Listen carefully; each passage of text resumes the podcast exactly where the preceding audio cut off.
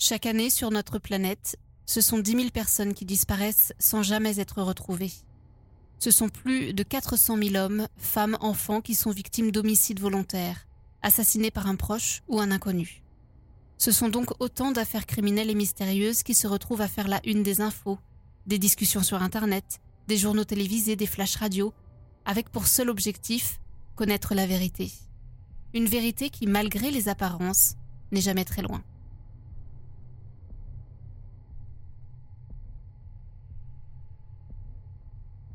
Dans la nuit du 28 au 29 novembre 2012, Emma Filipov, une jeune femme de 26 ans qui vivait depuis plusieurs mois dans un refuge pour femmes à Victoria, au Canada, disparaît mystérieusement. Après avoir passé plusieurs coups de téléphone très inquiétants à sa mère, Shelley, les jours précédents, elle quitte soudainement le refuge, le 28 novembre, à 18h. Quelques minutes plus tard, elle est aperçue à plusieurs reprises errant dans la rue, pieds nus, puis disparaît complètement.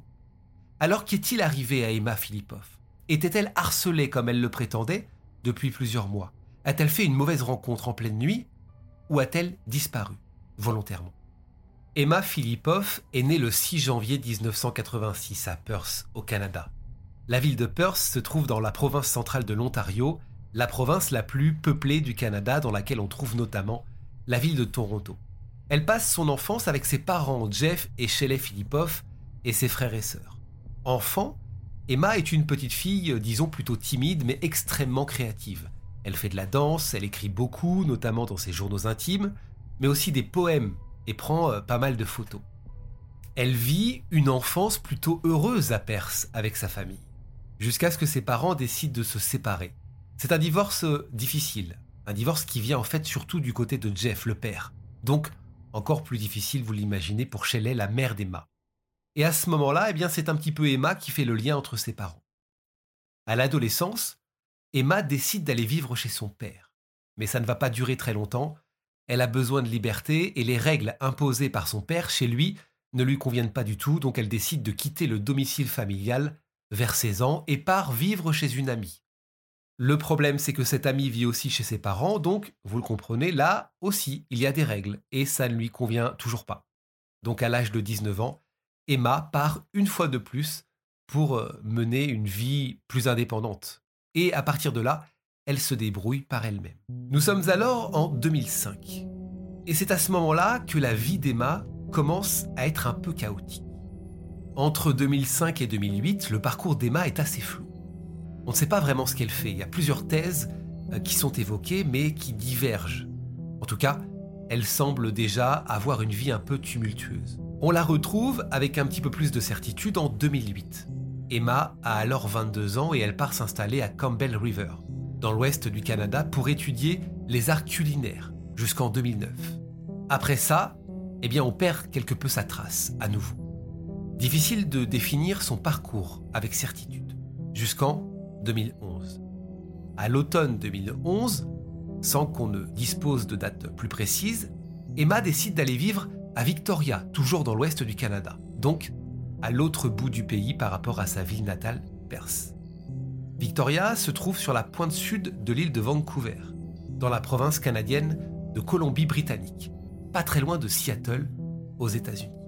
Elle a donc 25 ans quand elle part vivre à Victoria, un endroit où elle a toujours voulu vivre selon ses parents. À ce moment-là, Emma n'a ni travail, ni argent de côté, ni logement, mais euh, elle part tout de même à l'aventure en se disant que de toute façon elle trouvera euh, certainement euh, un logement, du travail sur place. Mais une fois arrivée sur place, eh bien elle se rend compte euh, que ce n'est pas si facile que ça de trouver un emploi et donc de pouvoir payer un logement. Donc elle va habiter quelque temps chez une amie, une amie d'enfance. Elle y reste quelques mois, le temps de trouver un travail. Un travail qu'elle trouve finalement à l'hiver 2011. À ce moment-là, elle devient barmaid dans un café. Elle touche un premier salaire et décide donc de quitter l'appartement de son ami pour emménager dans un appartement dans le même bâtiment. Finalement, son travail dans le café ne lui convient pas. Elle n'y reste pas longtemps et quitte donc par la même occasion son logement puisqu'elle n'a plus de salaire. C'est à partir de ce moment-là qu'Emma va entamer une vie quelque peu nomade. Elle emménage d'abord chez un ami où elle va rester quelques mois. Puis elle trouve du travail comme femme de chambre au sein de l'hôtel 760 à Victoria, un hôtel qui n'est pas très bien noté, qui n'est pas très cher et qui n'est pas connu pour être très très propre non plus. En tout cas, Emma y travaille quelques mois, elle nettoie les chambres, elle vit aussi parfois dans l'hôtel. Elle accumule à côté de ça les lieux de passage, elle dort euh, quelques nuits sans y rester plus longtemps sur des bateaux, dans la forêt et même dans un arbre. Vous l'aurez compris, Emma n'a donc pas vraiment trouvé de stabilité en s'installant à Victoria. Et elle a un mode de vie un peu transitoire. Elle alterne aussi avec des passages au Sandy Merriman, c'est un refuge pour femmes à Victoria. Elle y séjourne de temps en temps. Le plus souvent, elle y reste un mois, puis elle trouve autre chose et revient. Pendant cette période-là, un premier événement va troubler quelque peu ses proches. Nous sommes à l'hiver 2011, donc seulement quelques mois après l'arrivée d'Emma à Victoria. L'une de ses amies appelle le père d'Emma pour lui dire qu'il s'est passé un truc étrange. Elle dit l'avoir retrouvée en pleine nuit, dehors dans un état euphorique. Elle dit aussi qu'Emma a l'habitude d'aligner des objets de manière euh, obsessionnelle. Son père est inquiet. Il contacte sa fille, lui propose de revenir à la maison à Perse. Mais Emma refuse, et l'histoire en reste là. Les parents étant séparés, la mère d'Emma n'est pas mise au courant de cet événement. En février 2012, Emma trouve un emploi, c'est un travail saisonnier dans un restaurant de fruits de mer, le Redfish Bluefish. Pendant euh, tout ce temps où Emma vit à Victoria, sa famille et ses amis d'enfance sont donc à l'autre bout du Canada, vous le comprenez. Emma euh, n'a pas vraiment de contact avec eux, mais elle leur écrit de temps en temps des, euh, des emails, des emails qui sont d'ailleurs plutôt des poèmes, des poèmes assez mystérieux. Quoi qu'il en soit, elle ne parle pas du tout de sa situation, de ses logements, de sa vie au refuge. Ses parents et ses amis sont persuadés qu'elle a une vie normale là-bas, qu'elle a trouvé du travail et que tout va bien. Emma a toujours ce côté créatif, artistique en elle. Elle passe d'ailleurs beaucoup de temps à la bibliothèque de Victoria. Elle parle avec des artistes de rue assez souvent dans la ville ou sur le port. Elle se fait d'ailleurs quelques amis sur place. Des amis qui la décriront ensuite comme une jeune femme créative, libre, douce et très sensible. Elle prend toujours beaucoup de photos, elle continue euh, d'écrire dans ses journaux intimes, mais en revanche, toujours selon ses, amis qu'elle a rencontrés là-bas, elle déteste les réseaux sociaux, les téléphones portables et l'argent. À l'été 2012, alors qu'elle travaille toujours comme saisonnière dans ce restaurant de fruits de mer, le Redfish Bluefish, elle décide de mener une vie plus pure. C'est en tout cas ce que diront ses euh, connaissances sur place, après sa disparition. Elle achète un van pour y vivre, pour voyager sur l'île de Vancouver. Elle arrête de boire de l'alcool, elle décide d'arrêter de fumer, de ne plus manger de sucre, ni même de boire de café. D'ailleurs, elle serait même devenue, encore une fois selon euh, les connaissances, végétalienne. C'est-à-dire qu'elle refuse de manger des aliments issus euh, des animaux, donc pas de viande, pas de poisson, pas d'œufs, pas de beurre, etc. À ce moment-là, toujours selon ses amis sur place, elle serait devenue de plus en plus mince et ne mangeait quasiment rien. Le 31 octobre 2012, la saison se termine dans la ville touristique de Victoria. Emma quitte donc ce jour-là le restaurant et prévoit déjà d'y retrouver ses collègues à partir du mois de février 2013. C'est à partir de ce moment-là qu'Emma commence à changer quelque peu de comportement. Le fait de ne plus avoir ce, ce boulot au restaurant au moins jusqu'au mois de février, semble l'inquiéter. Ses amis diront qu'elle n'avait pas l'air de savoir euh, ce qu'elle allait faire les prochains mois. L'achat dont elle était euh, si fière, son van, ne lui permet euh, finalement pas de voyager comme elle le voulait, parce qu'il tombe sans arrêt en panne. Elle doit le faire remorquer plusieurs fois. ça lui coûte cher. Bref, c'est toujours pas la vie qu'elle voulait. Selon ses amis, encore une fois sur place, elle serait même devenue un peu paranoïaque elle aurait commencé à prendre ses distances avec les autres et à s'isoler. En novembre 2012, nouveau changement. Emma décide de quitter Victoria et de se rendre à Salt Spring Island, une petite île non loin de Victoria. C'est en tout cas ce qu'elle raconte à l'un de ses amis parce que, quand elle parle à ses autres amis, elle parle de différents projets de voyage. Elle dit qu'elle veut aller au Mexique, qu'elle compte déménager en Californie, au Costa Rica. Bref, finalement, Rien de tout ça ne se fait. Et Emma reste à Victoria, où elle devient de plus en plus bizarre. Selon ses amis, elle prétendrait être harcelée par quelqu'un qu'elle a rencontré bien des années plus tôt, quand elle faisait ses études d'art culinaire à Campbell River, donc en 2008 ou 2009. Mais jamais elle ne dira le nom de cette personne. En tout cas, elle évite au maximum de se retrouver avec des hommes, et ce serait d'ailleurs pour cette raison euh, qu'elle avait choisi à l'époque le refuge Sandy Merriman, qui était euh, un refuge réservé uniquement aux femmes. Dans le même temps, le personnel du refuge donc où elle se rend de temps en temps, le Sandy Merriman, remarque également un changement dans euh, le comportement d'Emma. Elle est moins joyeuse. Elle paraît même assez déprimée, triste, distante des fois. Le personnel du refuge dit même qu'Emma commence vraiment à développer une attitude étrange. Elle déplace des meubles. Parce que, c'est ce qu'elle raconte au personnel, ces meubles lui parlent, ou alors euh, ils font trop de bruit. Donc là, ça commence à être inquiétant. Et le personnel euh, a peur. Le personnel a peur qu'elle mette fin à ses jours. Vous voyez, ça va très loin. Malheureusement, comme euh, Emma est majeure, les employés du refuge ne peuvent pas appeler ses parents.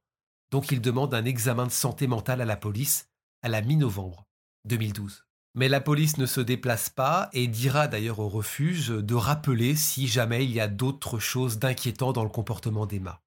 Les événements euh, étranges autour d'Emma vont s'intensifier à partir du 20 novembre 2012. Ce jour-là, en fait, Emma se rend dans un club de sport qui est situé dans la même rue que le refuge et dans lequel elle souhaite s'inscrire sur les conseils d'une amie. Regardez, la vidéosurveillance du club de sport capte le moment où elle entre dans le bâtiment et capte également les mouvements étranges qu'elle fait ce jour-là, entrant et sortant dans le bâtiment quatre fois en 14 minutes. Elle semble regarder à l'extérieur, elle re-rentre à l'intérieur, comme si en fait il y avait quelqu'un dans la rue qu'elle ne voulait pas voir, et comme si elle attendait qu'il ou qu'elle parte pour pouvoir quitter définitivement le bâtiment. Le 21 novembre, donc le lendemain de cet événement, Emma appelle un dépanneur pour qu'il vienne remorquer son van qui est encore tombé en panne à Souk. Euh, c'est une ville située à une trentaine de kilomètres de Victoria. On ne sait pas vraiment ce qu'elle est allée faire là-bas. Le conducteur de la dépanneuse dira ensuite qu'Emma lui a assuré à ce moment-là qu'elle avait prévu en fait de faire une surprise à sa famille et de rentrer chez elle à Perse. C'était en tout cas ce qui était prévu. Dans les jours qui suivent, Emma va passer une série de coups de téléphone assez inquiétants. Le 23 novembre, aux alentours de minuit, Emma appelle sa mère. Elle est en larmes. Elle demande de l'aide. Elle dit qu'elle veut rentrer à la maison. Et euh, Shelley, sa mère, lui explique qu'elle fera tout pour qu'elle puisse rentrer au plus vite. Le lendemain, le samedi 24 novembre, Emma rappelle sa mère et lui dit que finalement tout va bien, qu'elle ne doit pas s'inquiéter, qu'elle va rester à Victoria et elle demande à Shelley de ne pas venir. Shelley est inquiète, mais elle respecte la décision de sa fille et annule le vol qu'elle avait réservé pour venir chercher Emma. Quelques heures plus tard, dans la nuit du 24 au 25 novembre, Emma appelle de nouveau Shelley. Même chose. Elle dit qu'elle veut rentrer à Perth, mais qu'elle a besoin de sa mère pour l'aider à emballer ses affaires. Shelley réserve immédiatement un nouveau vol pour Victoria, mais le dimanche 25 novembre, un nouveau retournement de situation. Emma passe un nouveau coup de fil à sa mère. Elle a l'air plus calme. Elle lui dit qu'elle a changé d'avis, qu'elle reste à Victoria encore une fois et que tout va bien. Une nouvelle fois, Shelley annule son vol pour respecter la décision de sa fille. Nous sommes le 27 novembre, Shelley est inquiète et elle décide de rappeler le numéro avec lequel sa fille l'a contacté plusieurs fois. Elle tombe au Sandy Merriman, le refuge, euh, dans lequel elle est hébergée à ce moment-là. C'est seulement là, un an donc après son arrivée à Victoria, que sa famille apprend qu'Emma loge dans un refuge quasiment depuis le début.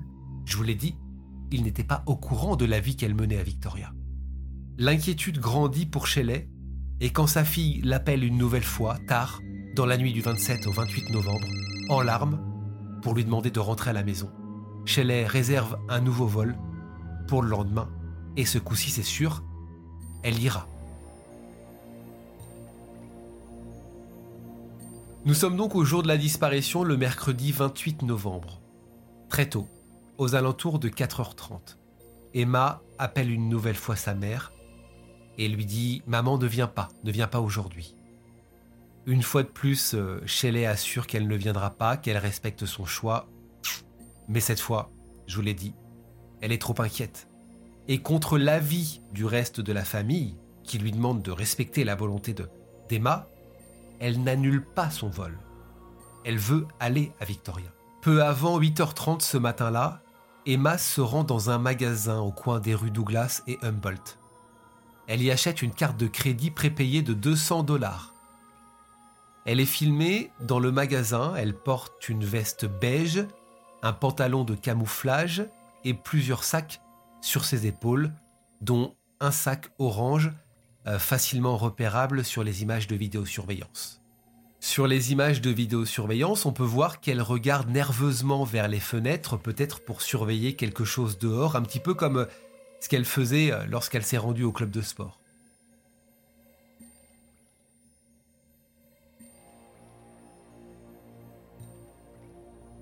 À 10 heures, Emma est aperçue sur Pandora Street, au bord du trottoir, avec ses sacs sur les épaules, des sacs plastiques dans les mains et une capuche sur la tête. Elle a les cheveux détachés.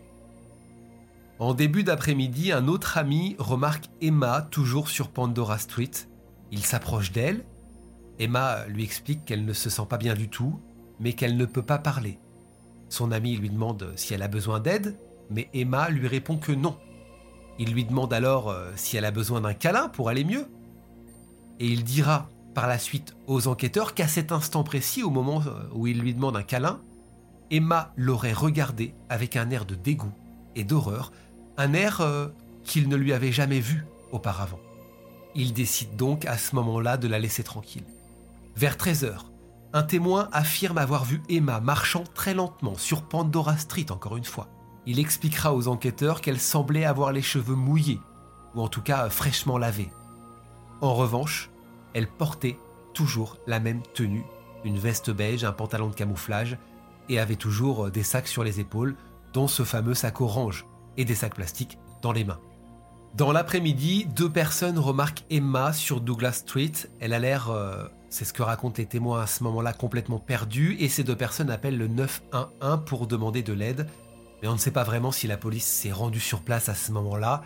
Il n'y a aucune trace d'un quelconque échange entre les agents de police et Emma Philippov. Un autre témoin assure avoir vu Emma, toujours ce jour-là, marcher dans la rue avec un homme plus âgé, sans qu'on réussisse à avoir une description de l'homme en question. À 18h, Emma retourne au refuge, le Sandy Merriman. L'un des employés, écoutez bien, lui explique que sa mère a pris un avion et qu'elle est en route pour Victoria. On ne sait pas vraiment comment cet employé a été mis au courant, on ne sait pas comment ça a pu fuiter. Toujours est-il que cette nouvelle fait l'effet d'une bombe sur Emma. Elle met la jeune femme dans tous ses états. Emma ressort immédiatement par la porte d'entrée du refuge et part en courant. À 18h10, Emma prend un taxi près du refuge et demande au chauffeur de la conduire à l'aéroport. Et elle change d'avis. Elle change d'avis prétextant qu'elle n'a pas de quoi payer. Et elle demande au chauffeur de la redéposer là où il l'avait prise. Le chauffeur de taxi euh, dira ensuite qu'elle avait l'air anxieuse, qu'elle s'inquiétait du bruit que faisait la radio du taxi. Elle paie euh, les 60 dollars et s'en va. Ce qu'on apprendra plus tard, c'est qu'elle disposait de près de 3000 dollars sur son compte. Elle avait donc euh, largement de quoi payer le taxi jusqu'à l'aéroport. À 18h15, un homme qu'elle connaît, Denis Kay, la voit pieds nus dans la rue, l'air complètement perdu. Il marche un moment avec elle, puis appelle la police. Mais il finit par s'en aller en la laissant dans la rue. À 19h17 précisément, Emma est localisée par la police, pieds nus encore une fois, près de l'hôtel Empress sur Government Street. Quand la police s'approche, elle assure qu'elle fait juste une promenade, qu'elle a rendez-vous avec un ami et elle refuse de mettre ses chaussures. Vers 20h, la police considère qu'elle n'est une menace ni pour elle ni pour les autres et la laisse donc partir. C'est à ce moment précis qu'on perd la trace d'Emma Philippov à Victoria. À 23h, Shelley, la mère d'Emma, arrive au refuge, mais les employés lui disent qu'Emma est partie et qu'elle n'a pas demandé à être hébergés cette nuit-là. En accord avec Shelley, le personnel du refuge appelle la police immédiatement. Vers minuit, la police se rend au Sandy Merriman et Emma est officiellement déclarée disparue.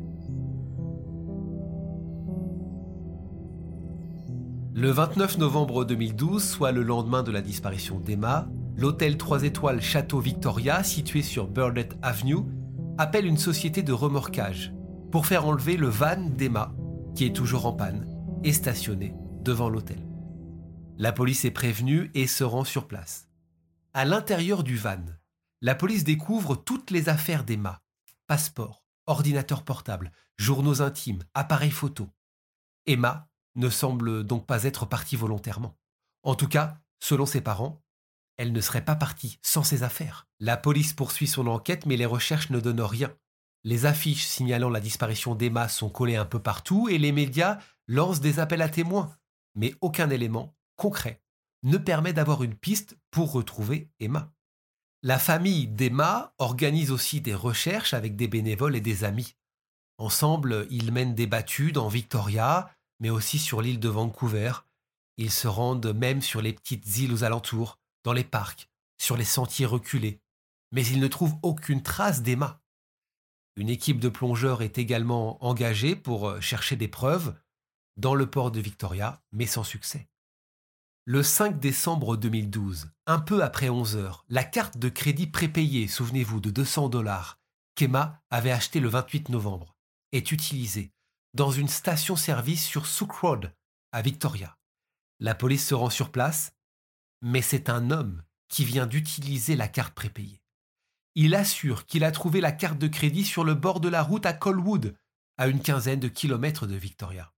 Puis finalement, il revient sur ses déclarations à plusieurs reprises. Il assure euh, qu'il boit beaucoup, qu'il était ivre quand il a trouvé la carte et qu'il est incapable de dire à quel endroit il était quand il l'a trouvée. Les parents d'Emma font finalement appel à un détective privé, comme c'est souvent le cas aux États-Unis ou au Canada. Ce détective mène de nombreuses recherches sur l'île de Vancouver, mais aussi dans toute la province de Colombie-Britannique, pendant un an. Il se rend à à tous les endroits où des témoins assurent avoir vu une jeune femme ressemblant à Emma, mais sans succès. Après un an d'enquête, il ne parvient toujours pas à localiser Emma et les recherches en rond. Les recherches rond jusqu'à ce qu'un rebondissement redonne un peu d'espoir à la famille d'Emma Philippov, en mai 2014, soit un an et demi après la disparition de la jeune femme. Ça se passe dans le centre-ville de Vancouver. Un homme avec un t-shirt vert clair, se rend dans un magasin de vêtements. Il tient une affiche froissée de la disparition d'Emma dans la main. Et il a l'air très agité. Il assure au personnel du magasin qu'Emma n'a pas du tout disparu, et que c'est sa petite amie, qu'elle déteste ses parents et qu'elle veut juste qu'on la laisse tranquille. Malgré la description des employés, l'homme n'a pas pu être identifié et la police n'a pas réussi à le retrouver. Des appels à témoins sont lancés pour tenter de retrouver euh, et d'identifier cet homme, mais ça paraît fou, ça ne donne rien, et ce rebondissement, pourtant important, ne mène nulle part.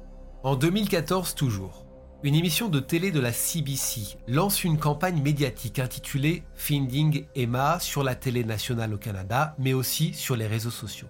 Elle propose même une récompense de 25 000 dollars pour toute info qui permettrait de retrouver Emma ou du moins de la localiser. À ce moment-là, plusieurs témoignages sont apportés. Deux personnes affirment qu'Emma fait la manche sur Commercial Drive à Vancouver.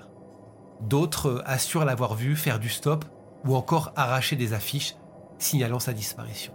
Ces infos n'ont jamais pu être confirmées et elles n'ont pas permis de retrouver Emma. Entre 2014 et 2018, aucun témoignage, aucune information supplémentaire n'a permis de faire avancer les recherches suite à la disparition d'Emma Philippov. Un site internet et une page Facebook ont été créés, de nombreuses rumeurs ont été partagées, mais aucune n'a pu être confirmée par les bénévoles qui continuent d'enquêter sur la disparition d'Emma. En juin 2018, soit six ans après la disparition d'Emma Philippov, un homme prénommé William contacte la police de Victoria. Il assure avoir rencontré la jeune femme le 29 novembre 2012, soit le lendemain de sa disparition. Il serait donc la dernière personne à avoir vu Emma vivante. Il explique l'avoir prise en stop vers 5 h du matin, le 29 novembre à Victoria. Il dira à la police qu'elle avait l'air en difficulté, qu'elle était pieds nus et trempée, qu'elle avait l'air perdue et angoissée aussi. Emma, c'est ce qu'il raconte à la police, lui aurait demandé de la déposer à Colwood, à une quinzaine de kilomètres de Victoria donc, mais vu qu'il était en retard pour aller au travail ce matin-là, il ne l'a pas déposée très très loin, il l'assure l'avoir laissée à une station-service à l'intersection de Craig Flower et Admiral's Way, et euh, qu'elle aurait ensuite repris la route à pied en direction de Colwood. Et je vous rappelle que Colwood, eh bien c'est l'endroit où cet homme, quelques mois plus tôt, avait assuré avoir trouvé la carte de crédit prépayée sur le bord de la route avant de se rétracter. Donc le témoignage de William paraît tout à fait crédible, paraît tout à fait plausible. Et quand la police lui demande pourquoi il a mis autant de temps avant de signaler cette rencontre, lui assure qu'en fait il n'avait pas fait le lien entre euh, la prise en stop et euh, la recherche d'Emma Filipov. C'est que bien plus tard, en voyant les photos, qu'il a, qu'il a fait le lien et qu'il a compris. Quelques semaines plus tard, l'homme en question, donc ce William, prend directement contact avec Shelley, la mère d'Emma, mais aussi avec Kimberley Bordage, qui est une avocate impliquée dans la recherche d'Emma depuis plusieurs années. En fait, il a pris contact avec elle parce qu'il s'est rendu compte que la police n'avait pas vraiment donné suite à son signalement. En novembre 2018, après de nombreuses recherches suite aux déclarations de, ce William, Kimberly Bordage, l'avocate, publie un podcast, un podcast dans lequel elle raconte les avancées, les avancées des recherches suite au témoignage de William. Et voici ce qu'elle y dit. Nous avons lancé des recherches avec la brigade canine au niveau de View Royal, là où William a déposé Emma à l'intersection entre Craig Flower et Admiral's Way. Nous avons mené des recherches dans les environs immédiats sur le pont de Craig Flower, autour de la voie navigable Gorge. Ce sont des endroits où très peu de gens passent habituellement. Ensuite, nous avons cherché dans des zones boisées, à proximité, des zones avec peu de passages, et sur des sections du Galloping Goose à Colwood. Nous avons aussi fouillé les bois du lac Tétis, un endroit où Emma aimait se rendre, plus précisément les zones moins fréquentées et les voies sans issue. Enfin, dernier endroit où nous avons mené des recherches, les terrains boisés profonds de la forêt de Royal Roads. Les recherches n'ont donné aucun résultat malheureusement mais elles nous ont aussi permis de continuer à parler de l'affaire, six ans après la disparition d'Emma Filipov.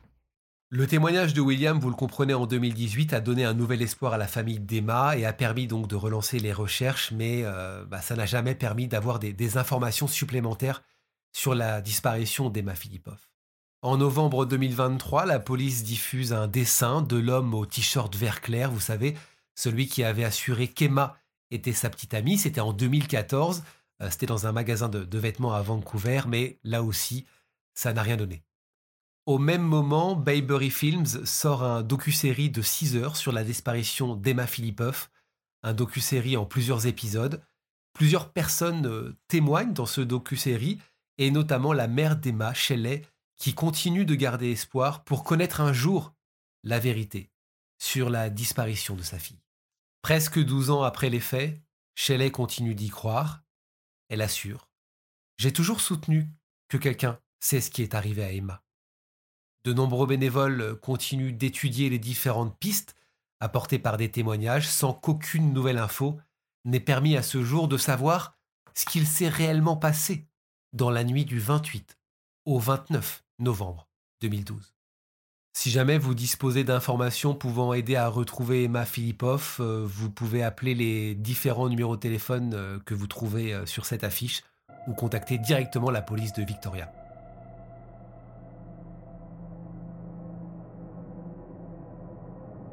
Si vous souhaitez découvrir toutes les images qui concernent cette affaire, rendez-vous dès maintenant sur notre chaîne YouTube Charlie Frigoul.